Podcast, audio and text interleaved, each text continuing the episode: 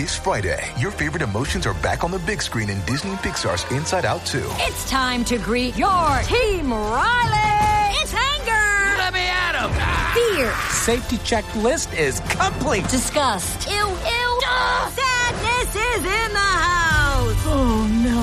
Hello, I'm anxiety. I'm one of Riley's new emotions. Disney and Pixar's Inside Out 2. There's a part two? We're going! Rated PG. Parental guidance suggested. Only in theaters Friday. Get tickets now.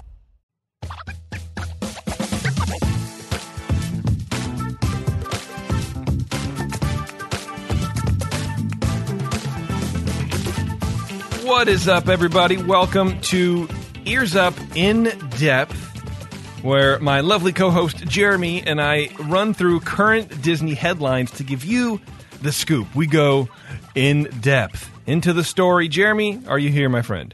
I am here, and I, I like the adjective lovely to describe me.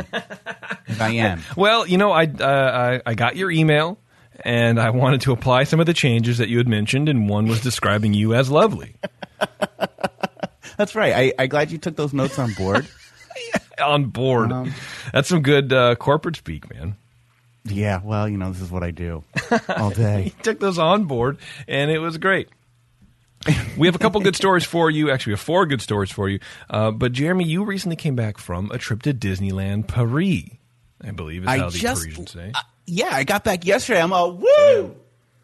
It was great. Um, Did some I went to run the Disneyland Paris Magic Run weekend. I did the 10K and the half marathon. My gosh, which was nice. They don't have a 5K, or you just didn't do it. They have a 5K. I didn't do it. Why not? I thought you were like a. miles just puts me over the top. I thought you were like a three race jock. No, two race jack, sometimes three. Hmm. But uh, no, you know what it was? Um, I was I had to I was in Europe for work, and I ha- I couldn't make it in time to get there for that Yeah. first race because I have to do a job. Uh, but I did make it for the other two, and it's nice. Um, they put on a good race. You know what's great about the 5K, though I did not run it, is it's the only Run Disney race now left that is at night Ah, because Disney's gotten rid of all their night races in the states. man, I never thought I would say it, but I, I'm waiting for them to bring Run Disney back to Disneyland. Taryn and I had a great time running with all our friends and family, and you, and uh, it was it was a blast. I had a lot of fun doing it, and I would definitely do it again. But um, you know, I could go to Disney World and do it, but I'm uh, when we were at Disney World, I was already so tired from just existing in the Florida heat that I don't think I could run. Well, don't tease me because I, I want you guys to come to Disney World, uh, and I would I think it would be great if you came to do a race. The good thing is, is it's hot, but you do it at five a.m. So Sure, it's not it's not really that warm. No, and it's always in bad. January, February. It's not that hot there then. yeah, that's true. it's no, we're going for Taryn's 40th, which is in like four years. Wow, yeah, I've got that Um, so- on my calendar. my You know. flights are booked. Oh, well, okay, good. I like that. I like that. Well, welcome back, Jeremy. Thank you. It's good to be here. In honor of your uh, cultural return to uh, America, would you like to start us off with your first story? Well, speaking of Walt Disney World, entertainment cuts are coming to Walt Disney Resort. Walt Disney World Resort. Sorry, I know if I don't say the whole thing, you get a little irritated. No, it's fine. Just don't call it Disney. That's all. You can, you can call any sort of acronym or any conglomeration of words, but just not. Don't leave it at Disney. I don't like that. I'm kind of annoyed that I didn't purposely call it, cu- you know, cuts coming to Disney. um, Got to remember to needle you more. Yeah, please do. I need that in my life. Well, there, there's entertainment cuts coming to Walt Disney World, and of course, Diz Twitter is not pleased. Oh well, heaven forbid we interrupt Diz Twitter's lifestyle. They're a feisty bunch. Yeah.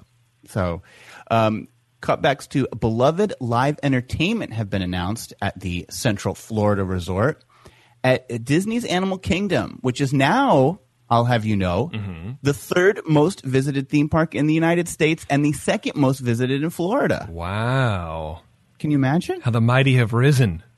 Yes. Who did they take down? I think Epcot. Probably. I mean, when we were there, there was nothing. To, we left at two o'clock. We're like, I don't want to do anything. Dinosaur ride was down, which Taryn reminded me that we tried to go on Dinosaur, but it was down. And I'm like, oh, just like Indy. Okay, that's cool because they're the same thing. Um, and then we did, you know, Everest. We tried to go on Everest twice, but it was such a long line. We're like, I, I don't know, man. Let's find something else to do. So it's a weird Well, park, you know- but it's Pandora, right? That's where Pandora is. They've added Pandora. yeah, okay. Uh, they've added the nighttime spectacular uh, Rivers of Light, which I've done a segment on. So there's they they're they're extending the day there. I like Animal Mm-hmm. Kingdom. Good. Yeah, I, I definitely want to go back. I mean, that Tree of Life was pretty cool. Tree of Life is cool. Well, their uh, Afro pop act Burudika, which is Swahili for to be refreshed, uh, which is known outside of the Disney parks as Wasalu, will end its ten, approximately 10 year run in Harambe Village at the park with a final show on October 13th, which is the final date of their current contract. Disney's not renewing them. Ooh, So that's a Out- long time. it's a long time they've been there. Um, outcry in the Disney fan community was swift, prompting the hashtag Save Burudika. But at this point, they have not been saved from the chopping block of Bob Chapek, or should I say the chaping block? Chaping block. you know, uh, I want to put that on a T-shirt. chaping block. Take me to the Yeah. chaping block. Yeah. Um, this is in addition to the already removed live performers that were part of the nightly Rivers of Light show that I just mentioned uh, earlier this year. So, um, you know, the thing is, they, they were so good. I've got their CD. I, I have it on, on the station, Spectral Radio. Yeah. Um, there, there was never a time when you would see them performing that you didn't see a group of kids in front of them, smiling from ear to and, and me smiling from ear to ear, dancing along. It always had a like a there was always a following. There was always a crowd, and I just can't figure out. I mean, this is this is the third most popular theme park now, and they're getting rid of the live entertainment. It just it it confounds me, Jason, It's- and I don't like it. I mean, it's probably because they've had such a long run. They're probably getting paid pretty well, and they can probably just go find somebody to do a similar act for much less. That's what I. That's the only because that's the only thing. I mean, they did that in Disneyland as well um, with. Um, What's the? I forget the, the the banjo guy that was like the longest running live musical act in the history of the United States of America or whatever. Um, I'm I'm a bad know who that Disneyland. is. Oh, what the heck was that guy's name? It was in Frontierland. Um, Now I gotta find probably know this. Yeah, I should- mean, they so did it. They I. cleared the decks with the Disneyland band. Right, and now it's all college kids, right? Isn't And that now the, it's all college kids. Well, and I think that's probably why I would I would wonder if they just get paid like part time minimum wage now. It's a good point because you got to think if you've been at Disney for ten years, you've had to get annual pay increases, and so now they're probably thinking, "All right, well, let's get rid of them," which I hate because that's still, you know, this, they're so. It seems to me that they're penny wise and pound foolish because what's a little raise for for Burudika every year, but they'll spend billions on Star Wars Land, and it's a big bust as far as anyone can tell. Well, yeah, it, it, it almost seems like Disney likes to. Um, I can't find it. I'm distracted now. Um, it's like Disney likes to sort of shortchange their actual people employees and dump a lot of money into IP because that's where the the return can be is in IP. Right. So they'll spend billions of dollars to acquire IP, but um, you know, if someone wants five dollars more an hour. Well, no, no, no, no, we can't, we can't do that, and that it's, it's a little annoying. It, it's it's it's more than a little annoying. Over at Epcot, which is currently undergoing a multi-billion-dollar investment in overhaul and additions of IP, of course, two acts have seen their schedules reduced. So they haven't been cut, um, but they are reduced. Japan's Taiko Drummers and Future World's Jammers will see their schedules reduced from seven-day performances to just five days a week, running Thursday through Mondays. So, do you know what the Jammers are? No, but it definitely sounds like a Knott's Berry Farm act. Because of the jam. I've never been to Knott's Berry Farm, so I have no Neither frame have of I. reference for that comment. Let's go. I've never been. Taryn won't. Taryn refuses to go, but you and I should go. We Why should do a day at so Knott's Berry? Farm. I don't know. She doesn't like bears and blackberries. I guess I don't know, but honestly, we should go. You and I should just tear Let's Knott's. Berry Farm up. All right. We'll do it.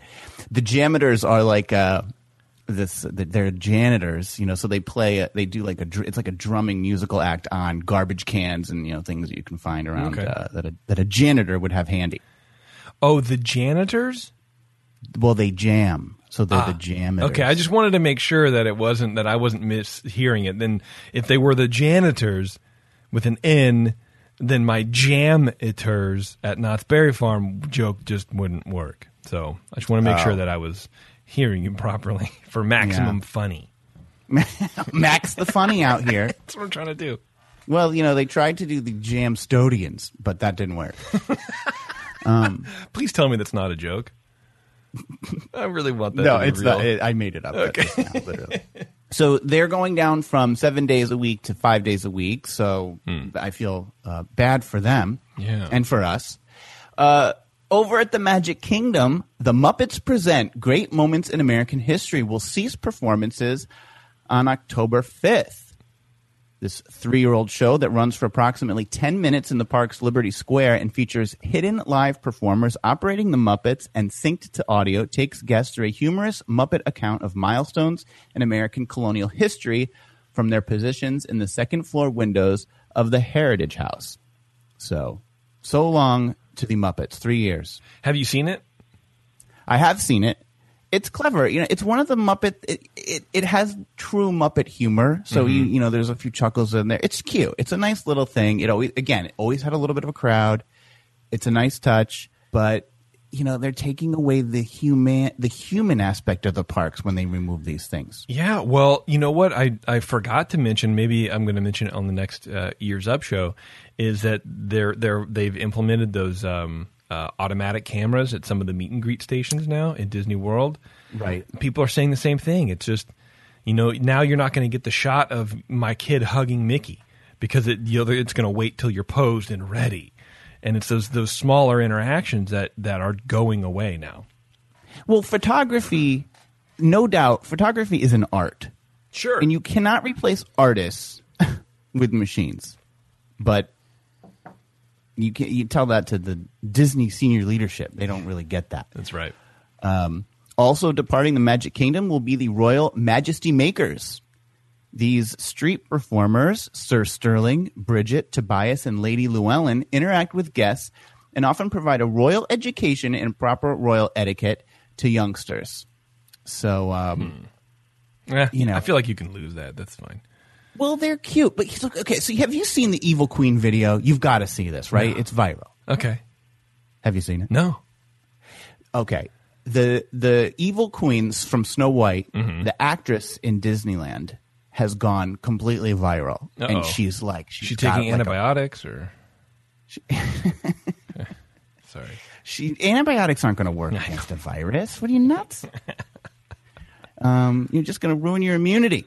Uh, but she's she's all, she's all over the place, and she's really sarcastic, and she's and people are loving this lady. They're they're retweeting her, they're Instagramming her. She's all over the place. Mm-hmm. Now this is exactly what Disney is sweeping under the rug. She's the old, you know, old school, the the original. She's from Snow White. She's hand drawn animation. They're sweeping all of this under the rug, and this is what's going viral. Not anything from Star Wars, not the Stormtroopers, none of this other crap. Right. It the evil queen hand drawn animation from Snow White because she's really good, and they probably you know, imagine the investment that they have in her. It's nothing, but uh, it, but it's like. So I'm really into the airline industry Okay. All right. because I I travel a lot. So Yeah. in when they when you talk about planes, people talk about the hard product and the soft product. And the hard product is how big the seats are, the food, you know, all that. And then the soft product is how well you get treated. And I just feel like Disney is all about the hard product of the parks. Mm-hmm. And they're taking away this, you know, it's what a small investment, but she's what's going viral. She's what's everybody's like drawn to. And sure. And and if she ever went and go, hey, look, this is this is how much online content I've generated for you. Can I get a raise? They would say no because they don't care about it. They care about the bottom line, which is the hard part about having a public publicly traded company. And, and, a, and a company that has to answer to shareholders, they don't. Shareholders don't understand that. They understand how much money did it make, how much debt do we have, and all the other stuff that smart people know that I don't know. Well, all of those things are true, but it must be said that these cuts come after disappointing openings of Star Wars lands on both coasts. Despite some lines on the initial opening date, the wait times at Disney World's version have been surprisingly low in comparison to other rides. But that's not all. According to touring plans, Uh, touringplans.com's Len Testa, a private company that tracks wait times at the parks, guests surveyed by the company rank the Millennium Falcon ride below multiple other attractions in the park, including the Frozen Sing Along, Indiana Jones Stunt Show, and Star Tours, which I personally called. The Indiana Jones stunt tour is better than Smuggler's Run. I love that so much. The Frozen sing along is better than Smuggler's Run. Although I will say there's probably different demographics for that. I would feel like uh, the Frozen sing. I'm probably going to get in trouble. The Frozen sing along is probably for a younger crowd that can't ride Smuggler's Run, but that's neither here nor there. Um, Well, that's a great uh, springboard into my next sentence because there is not, according to the survey's data, there is not one age group surveyed that ranks the Millennium Falcon ride in its top five attractions at Disney World. no, no, uh, 100%. I agree with that all the way. Actually, sorry, in its top five attractions at Disney's Hollywood Studios, which I don't even think has five attractions. No, because don't you? Well, because the the Aerosmith ride's changing now, right? So it's sort of gone, isn't it's, it? yes, but it's still a thrill ride. You've got the Tower of Terror. I like there. that that Aerosmith ride. I hate Aerosmith, but um, that ride was awesome. I had a great time on that ride. And then yeah, the Tower of Terror. What else is there? I mean, the Great Movie Ride's gone, which is good. Star Tours, which is cool. Yeah, there's not a whole lot. and that's the thing. Like there, there's five or six attractions. They all rank better than this new billion. and it's so it's like maybe you guys should spend your money a little differently. You could have saved a little bit and just you know And get this your evil queen training some other people. That's right. Uh, Taryn's boss actually just came back from Disneyland. And, Okay. uh, you know, he hadn't been in 20 years and he was taking his daughter and whatever. And uh, he was asking for advice on where to go and what to do. And of course, Taryn was like, well, this is. We were actually talking about how hard it is when someone who hasn't been for so long goes, what do I do? You almost have to interview them. You almost have to go, okay, well, what are you into? What kind of meals do you want to like? Do you want to go for like the high dollar? Uh, do you want to go for, you know, whatever, right? So anyway, he comes back and she's like, oh, so did you go to like Star Wars land or whatever? He goes, no, we didn't make it over there. We didn't have time. First of all, what do you mean you didn't have time? We were there for two days. Second of all, apparently they they had lunch at Critter Country, which is right right there. They couldn't be bothered. Is the is more of the point? They couldn't be bothered to go just walk a mere hundred yards or whatever the math is to get into Star Wars, the brand new extra hype land. Um, They would rather hang out in Critter Country, which I think is very telling for that. Yeah, exactly. So, you know, I will just say one other thing. This is all while prices continue to climb. In the last decade, the price for a one day, one park-it ticket has jumped from $79 to $159 on the most popular days. So we're getting the X. They're investing in the hard. They're investing in this Star Wars, and where they're taking away all this magical live entertainment. So that's that's what's happening. That's too bad. That's too bad, man. Performers and and and uh, actors and, and entertainers getting the axe at, a, such a giant company and uh, such a place that's ripe for opportunities like that. It's uh, it, it, it's just it's too bad. Yeah. All right. Well, over to you. That's my first story. Well, Jeremy, you had mentioned Diz Twitter, and so I do want to talk about Twitter uh, for just a little bit.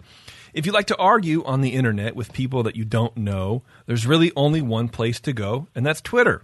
Yes, Twitter, where everyone is an expert and will make sure that the conversation is not over unless they say it is. Twitter, where your only hope of sanity is to block everyone who even attempts to defeat your argument regardless of blame. Twitter, sure, there are some good aspects to it, funny people, good videos, but on the whole, it's a pit which is why Bob Iger's statement recently that the Disney company had sidestepped the deal to potentially purchase Twitter way back in 2017, but eventually declined due to the amount of negativity on the platform shocked nobody. In fact, it was even weird to me that he was thinking about purchasing Twitter, considering anybody on Twitter already knows how Twitter people are. Imagine a family company having to deal with the amazing depth of insanity that is the internet magnified by Twitter. Twitter's a weird place, right? You know that. Have you ever blocked anyone? Um, I think maybe early on in my Twitter game, but I sort of just realized that eventually that it, it doesn't matter what this person thinks. You just ignore it and then they go away. It's like a, a bully. If you just ignore them, they Right. go away eventually. Right. So you just stop tweeting back, basically. Yeah, you just end the conversation, like whatever, and then they go on and find something else to to figure out. Have, have you ever blocked anybody? No, I don't think so. I've unfollowed. Oh yeah, sure. I'll do that all day long. I'm actually not even really on Twitter anymore because it's it, it's very much like this. It's very much like this.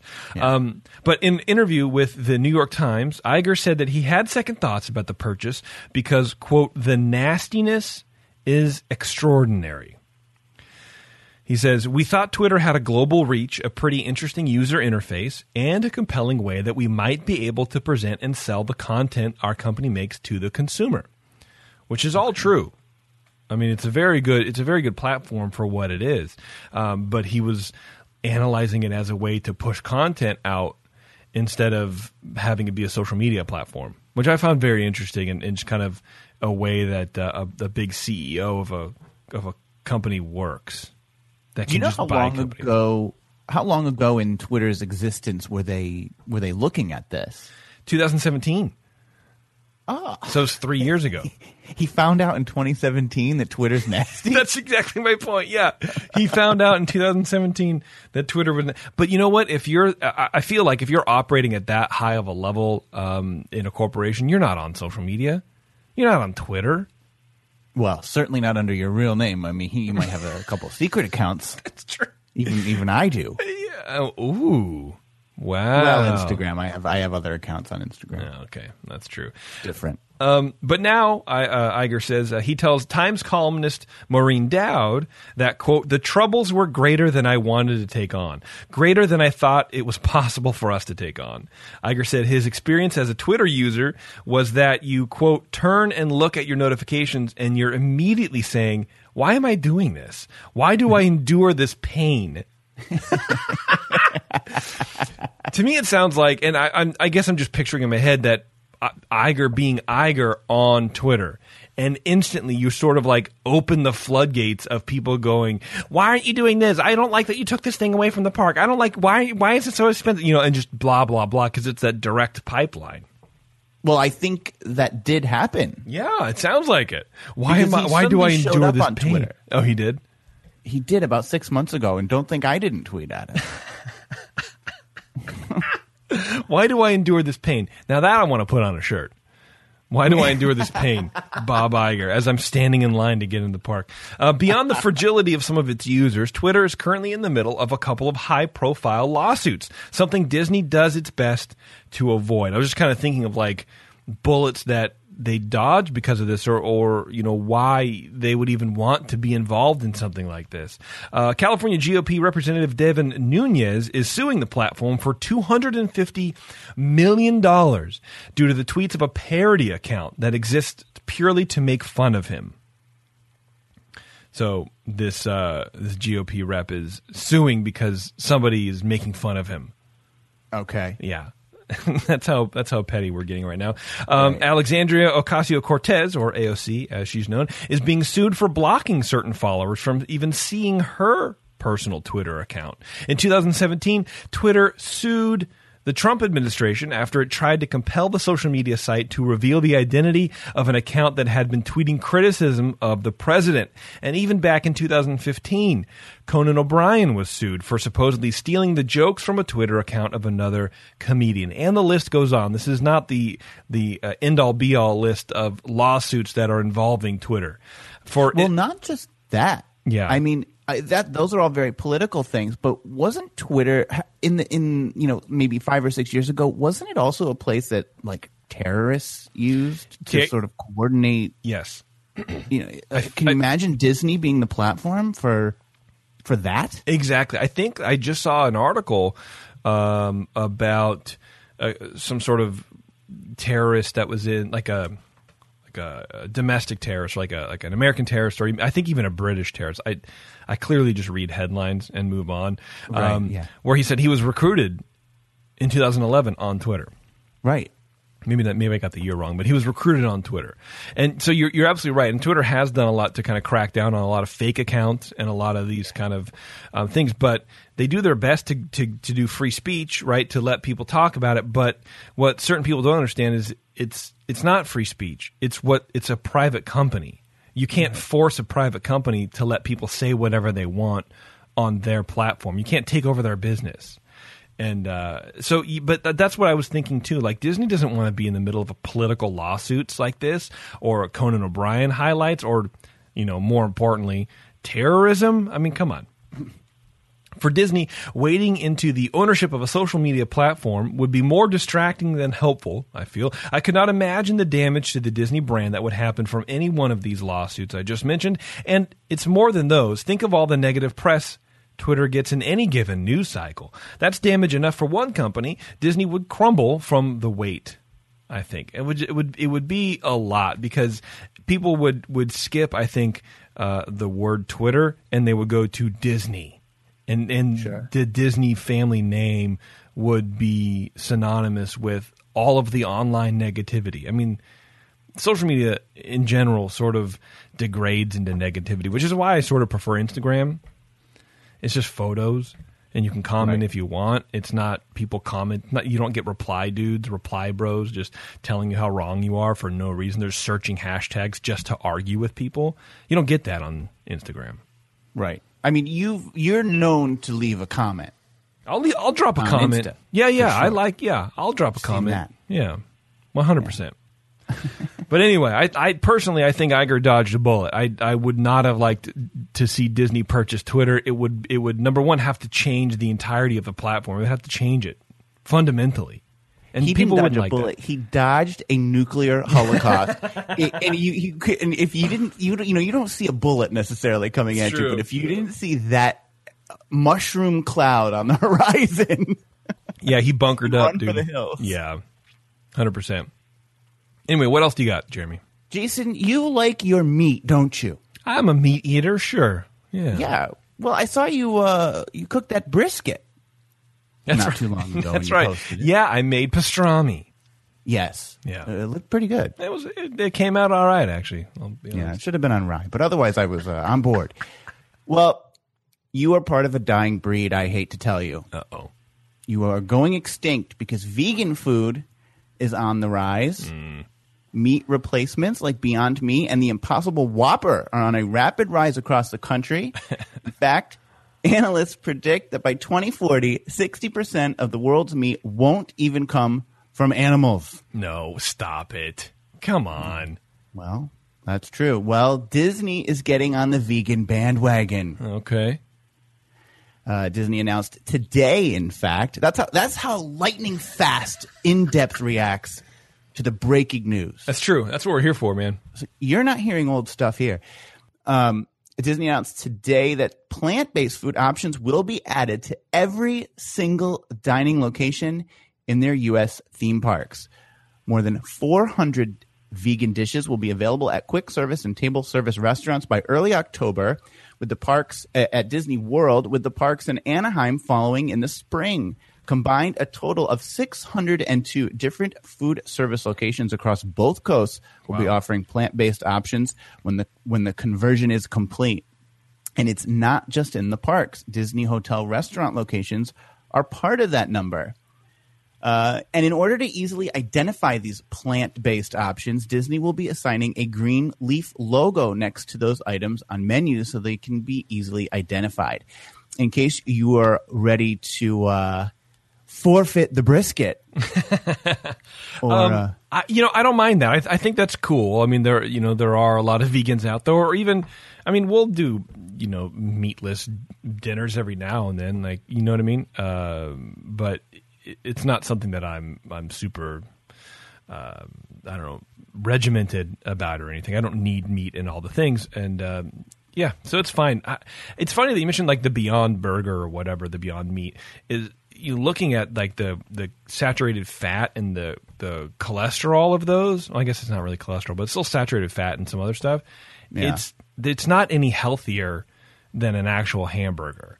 It's just there's no meat, but there's still a bunch of oil and oh, heavily, heavily processed foods in there. That it's it's if you're eating it because you're trying to be healthier, it's not really healthier. But if you're eating it because you don't want to eat meat and that's why you're trying to be healthier, then yeah, I'll give you that. But it's so I guess what I'm saying is just look into that stuff.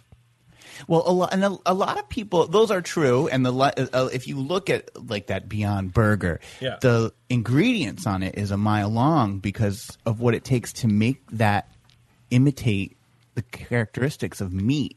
Right. So there's so like like to your point, there's so many things in it. But if you are uh, ready to uh, give up the chuck, divest from the breast.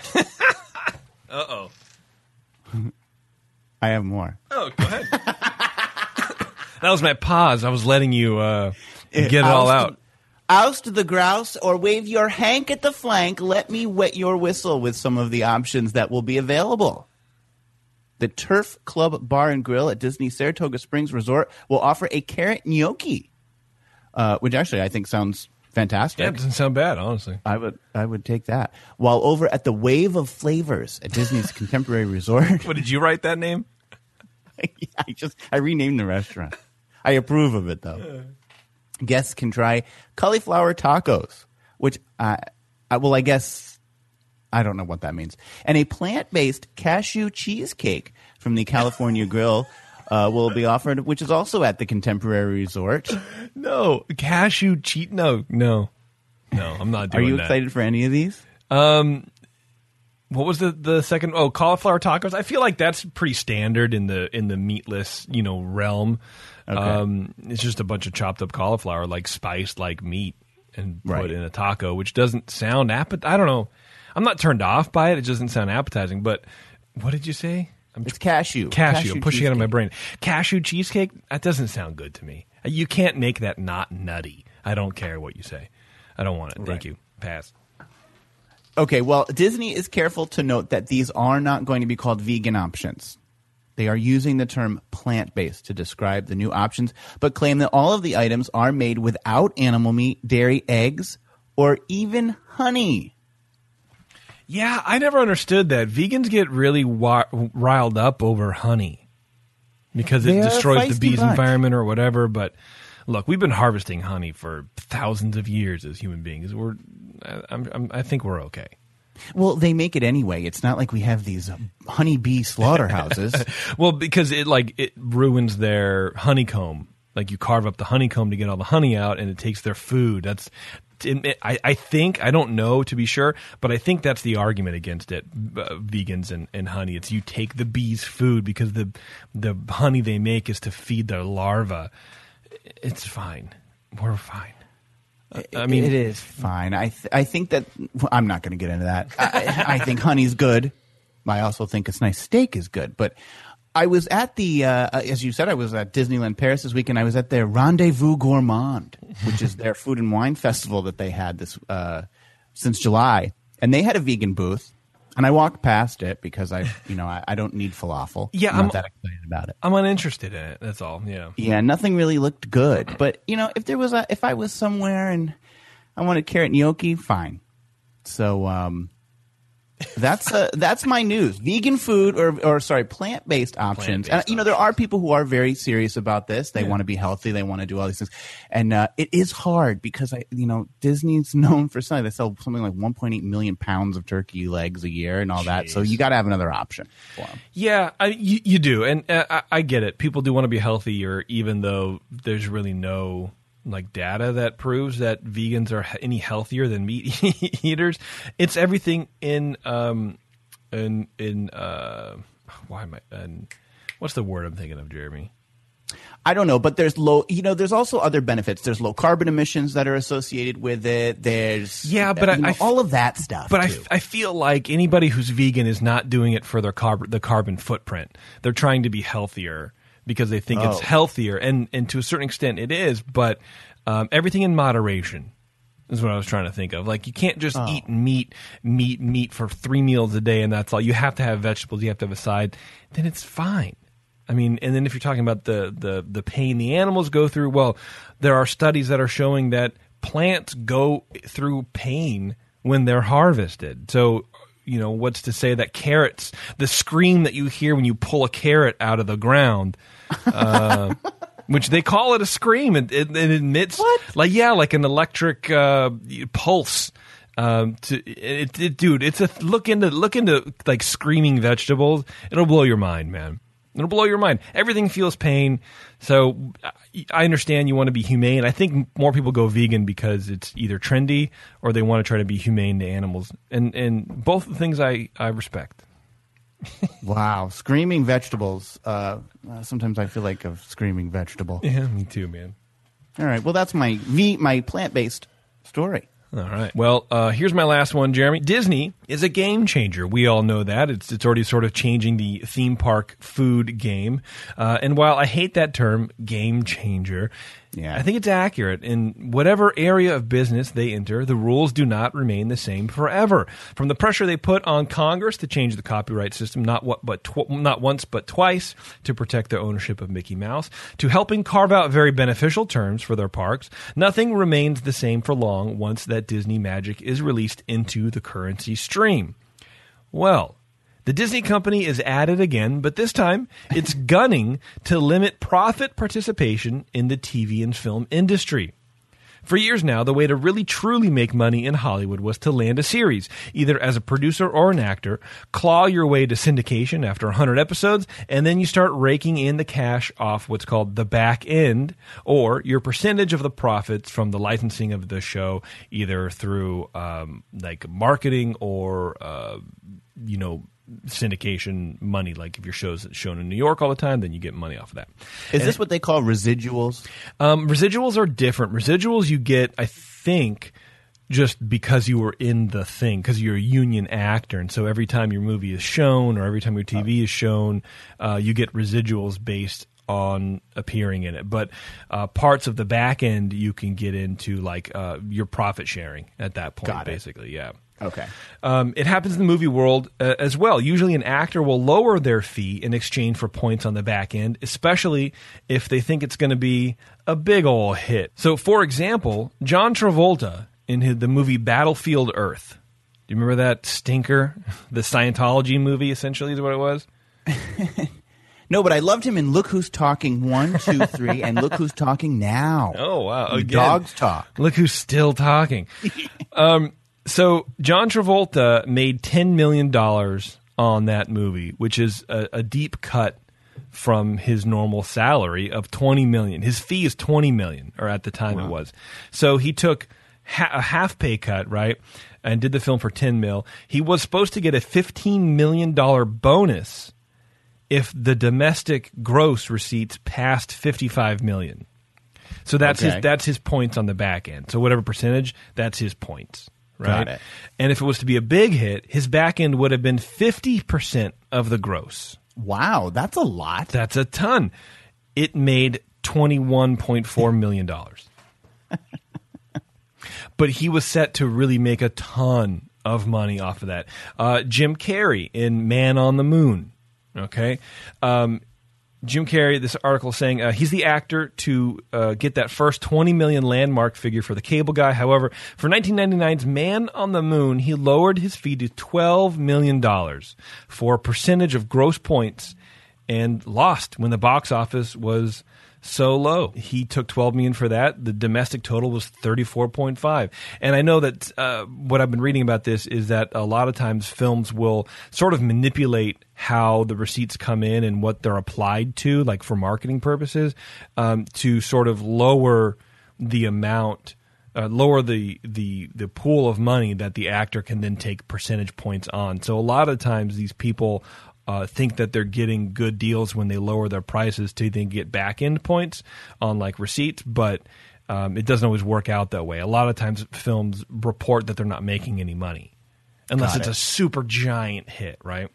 Right. Well, I would say he still made a pretty good deal. He got 12 million for a movie that grossed 34. That's a percentage. That's still pretty good. It's still pretty there's good. Not much to spread around everyone else. But he he cut his fee by eight million.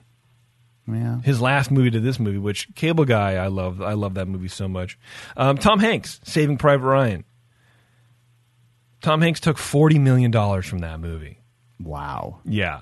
and it made two hundred and sixteen point one million dollars. So he got uh, in his rider or in his contract twenty percent share of the gross receipts and earned 40 million. So he took 20 million per picture and then uh, took in the back end 20% of the gross.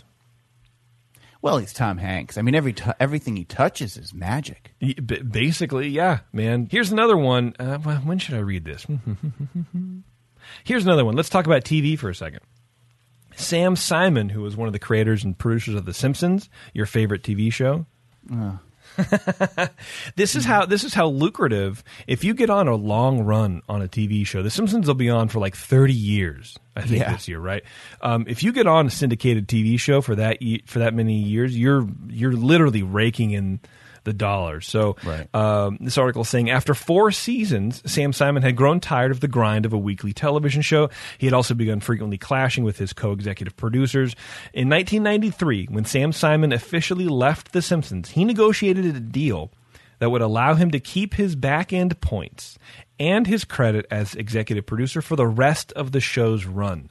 Oh my God! So four years in, he knew that the show was going. I And I think The Simpsons really didn't even get good till the third season. So he understood what was happening. Okay. He also negotiated a percentage of a little known thing called home video rights. So today, between points, executive producer credits, and home video rights, Sam Simon earns twenty to thirty million dollars per year off of a show that he hasn't worked on since 1993. oh my God! That's how lucrative back end points can be. So now we got that cleared away. Now there are different types of points. You got net points, gross points, 20 against 20. But all that's about to change if Disney has its way. This summer, Disney has started to pass around new contracts to producers that would see profits shared sooner in exchange for greater control of licensing in the future. This clearly is a result of not only acquiring Hulu fully this year and all the content they're starting to generate, but looking forward with Disney Plus and all of the content they have to create over there. Sure, it's harder to see the rewards from a streaming TV show uh, that's on a platform with no commercials and a share of the subscription fees from its viewers. However, this new contract format is being applied across their film and broadcast television arms as well. So they want to take back end points away from broadcast TV over on ABC. wow. Apparently, Netflix and Amazon have been doing this for a couple of years now, but Disney is the first so called legacy broadcast company to require them for broadcast TV as well as streaming platforms.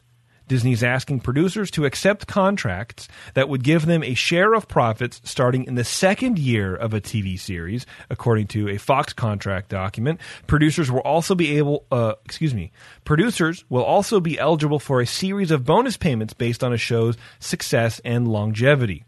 The trade off there is, of course, that Disney would control all licensing of the series to local TV stations, cable networks, streaming services, and foreign broadcasters, essentially buying out whatever share of profits are generated by those sources.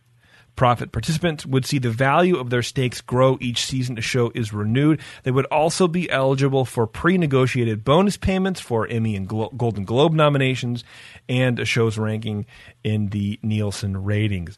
Uh, compensation for revenue generated through music publishing, merchandising, TV, and video downloads would all be paid from a bonus pool. Uh, uh, uh, there's a, a program's popularity thing that they're trying to do as well for Hulu and Disney Plus.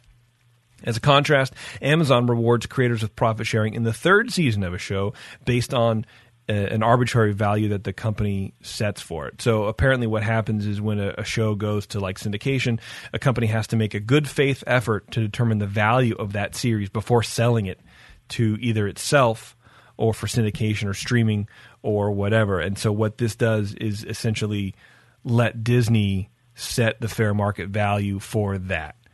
Okay. So that in exchange for, uh, in addition to taking away back end points, is just severely going to hamstring how much money uh, producers and, and, and actors can make on projects. And the industry is in an uproar. There are people actively not signing contracts with Disney that they would normally have done because of this new deal, and they're they're trying to push it very hard.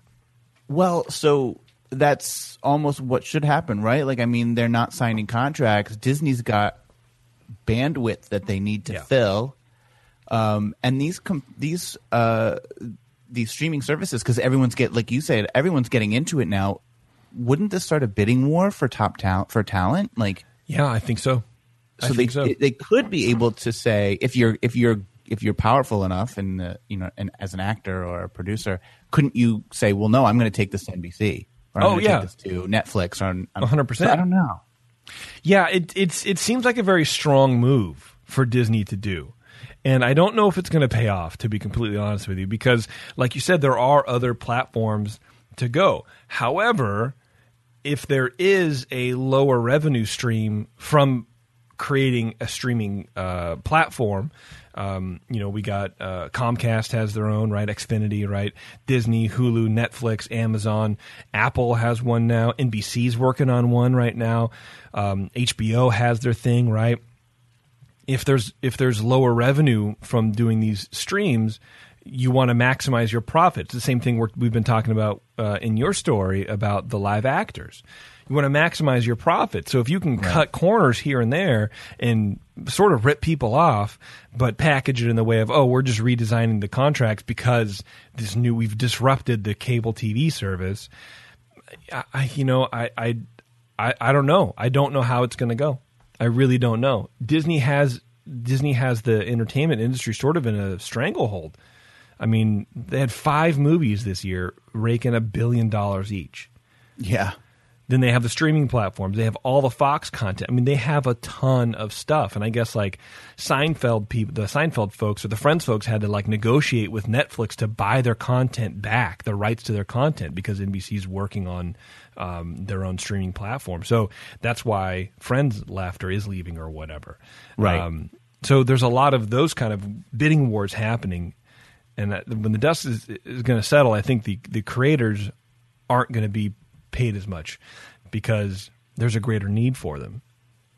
And you can take a show anywhere now. I mean, if you if you had a TV show to, to to produce, you're not just relegated to basic cable or to cable. It's all the streaming services. Every streaming service is having their own their own um, content creation. Right. But if there's a greater need for them, wouldn't the dem- wouldn't that higher demand give them mean that they can command a higher price? I don't know. That's a good question. But you look at the content that's out there. I mean, there's a lot of shows like on Netflix. I- I'm noticing a lot of shows on Netflix that, that have like writers and creators of the of the series as like the main actress, and they're not uh. they're not very good. Like the, these people aren't good actors. They're not supposed to be. Um, and Right. and there's a lot of shows on Netflix, which is basically what I watch, that are are not good. Like Netflix originals that are not good so I, I, I don't know. I, I think eventually it'll get to where you're saying where there's going to be a, a more of a bidding war. But I think right now people are just trying to what's the lowest amount of money we can pitch to these people so we can buy their product and put it on our content. So it's hey, we have 7,500 you know titles or whatever it is, right? I think it's more more uh, quantity right now is what people want because more people are cutting cable and they're relying on these services to keep to keep current with giving them new new products. You need to know that if you're going to cut your cable, that you're going to have a lot of choices with the services that you're getting. Basically, is what you're saying. Yeah, I mean, when we were talking about the streaming uh, a couple shows ago, you were saying that you jump in and out of Netflix, I do. and I think that's I think you're the reason this whole thing is happening. It's Oh. your fault. Wow, it's nice to be the center of attention. Um, I did hear that Seinfeld is coming to Netflix. I think that's great. Yeah, But does that mean it's not going to be on like TBS anymore? I would imagine not. I don't know that though. I would imagine not. Because Seinfeld is super syndicated. It's on TBS. It's on TNT. It's all you. You can't swing a dead cat without hitting a rerun of Seinfeld by when you turn on your TV. So now I'm going to pay to see it, unless you know. The only thing I can say is that they really do edit it. It's cut down a lot, and Yeah. so maybe you get the full, the full show. But I don't really. The problem, you know, what the problem with all of this is. What's that? I don't get it and any of it, and I'm an idiot, and like I don't understand how any of this stuff works. So I'm any just kind of like trying to figure my way through and guess. Like what? Well, like, will it will it give them? You know, like we're trying to decide. Will it be that they'll get more money? Can they command a higher price? Is there too? Oh. Are, are the services getting diluted? Yeah. I don't know. Well, we, there's don't get it. there's no way to know. I mean, we're not in that industry, so all we can do is is get third or fourth hand information from websites like celebritynetworth.com. you know, Oh, what I mean? sure. that's all we can do. Um, apparently, uh, Jerry Seinfeld made a million dollars per episode, and his co-host made six hundred grand. I'll take it. I know, right? I mean, come on. Because I'm trying to look up like how much he's made on the back end, but um, uh, because he's making tons of tons of money on Seinfeld. That's that's you never have to work in your entire life again. Money. Oh no, he's he's doing very well. Thank you very much. I'm sure he's he's quite comfortable, but he does still work. Uh, contrary to popular belief, Julia, Jason, and Michael do not make significant amounts of money from Seinfeld syndication deals. In order to make money from syndication sales, one needs to have equity ownership percentage points on the show, which is back end. The supporting cast never received back end points on the show. They do get royalties from when the show airs, but these payments equate to hundreds of thousands per year at most, not millions, as many assume. Shut Oh gee. God. By contrast, Larry David and Jerry Seinfeld each earned $250 million in 1998 alone from just syndication sales. So you're selling it into different networks. You get they get 250 mil each in one year. So how much is the syndication sale? Like that's a giant contract. Even 10 years later, Larry and uh, Jerry were earning at least 50 million a year from syndication points. So 2008, they're still getting 50 mil alone a year from Seinfeld syndication, doing literally nothing for Doing that show. literally nothing. Yeah, they're just living their best lives. Yeah. Is- so Seinfeld uh, and Larry David each owned 7.5% of the show's back end equity points. They were at the peak of the show's success. When they renegotiated new deals, they were able to double their ownership stake to 15% each. That's why they made so much cash. When the show first sold into syndication in 98, it generated $1.7 billion in revenue.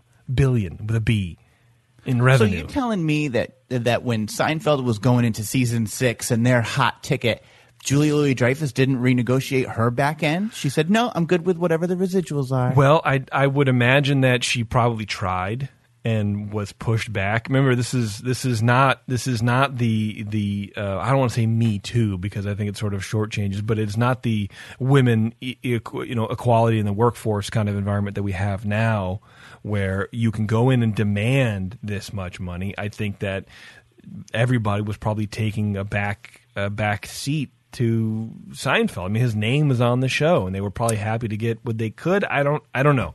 but if anyone, not even just Julia, I just bring her up, but I, Yeah. you know, Michael Michael, Richards Richards, or whatever, yeah. any one of them, if they, if any one of them walked, the show's over.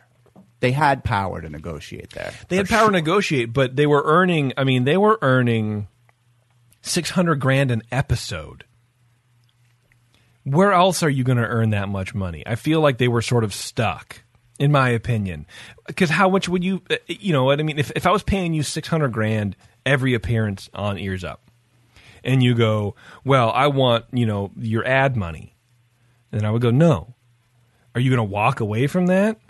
You're not going to get that deal. There's no way that Julia Louis Dreyfus or Michael Richards or even Jason uh, Alexander, right?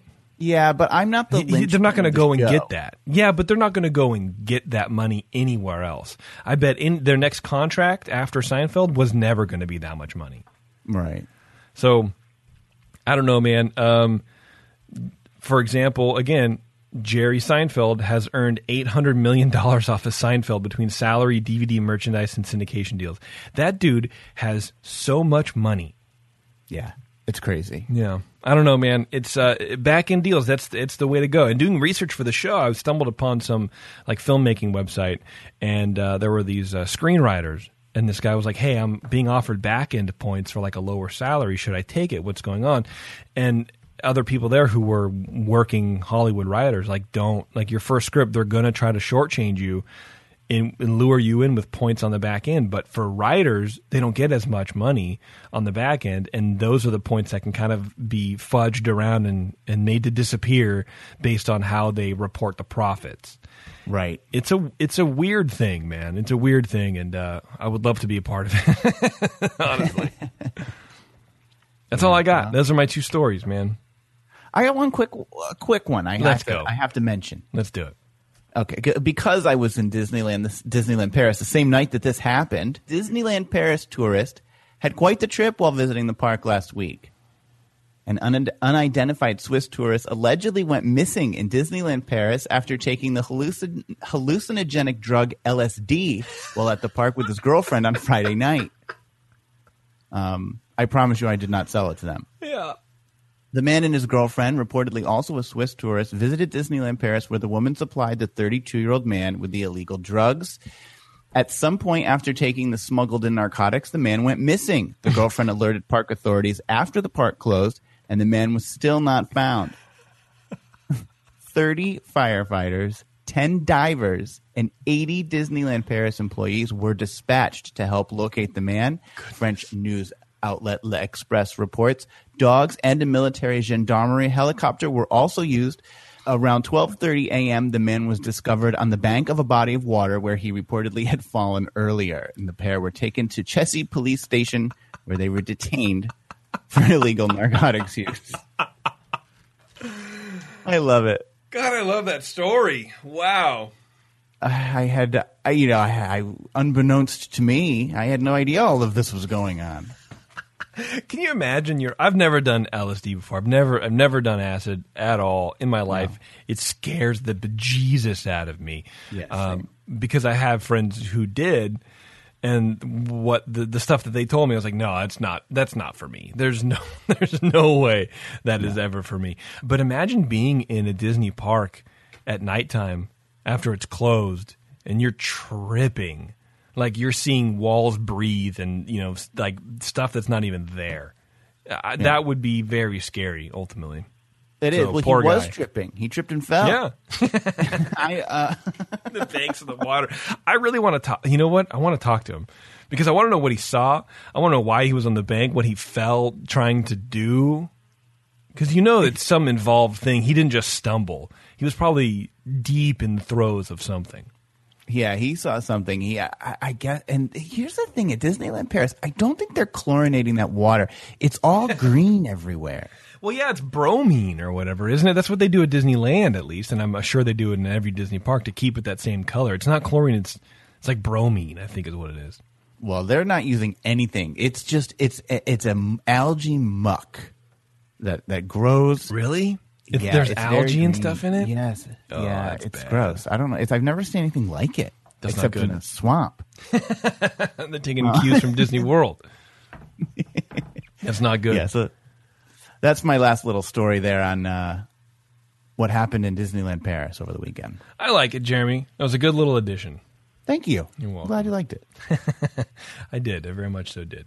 All right. Well, I think that's going to be it for the show, everybody. Thank you very much for tuning in to Ears Up in Depth. And uh, if you're looking for something else to listen to and talk about with your friends, check out Ears Up Podcast, our normal show. And we also have, of course, the Supreme Resort has its own feed. So you're gonna have to leave this feed for a little bit. Find the Supreme Resort on iTunes and uh, wherever greater podcasts are learned about. And uh, the boys over there are doing a really good job, and uh, you should go support them. They're good, they're good people. Jeremy's on that show, of course, as well. Um, spoiler alert: the uh, Sabers and Superpowers show is rumored to be coming back. I I hear rumors of a a, a meeting over the weekend between Anthony and his co-hosts, and they're they've uh, written a comeback episode.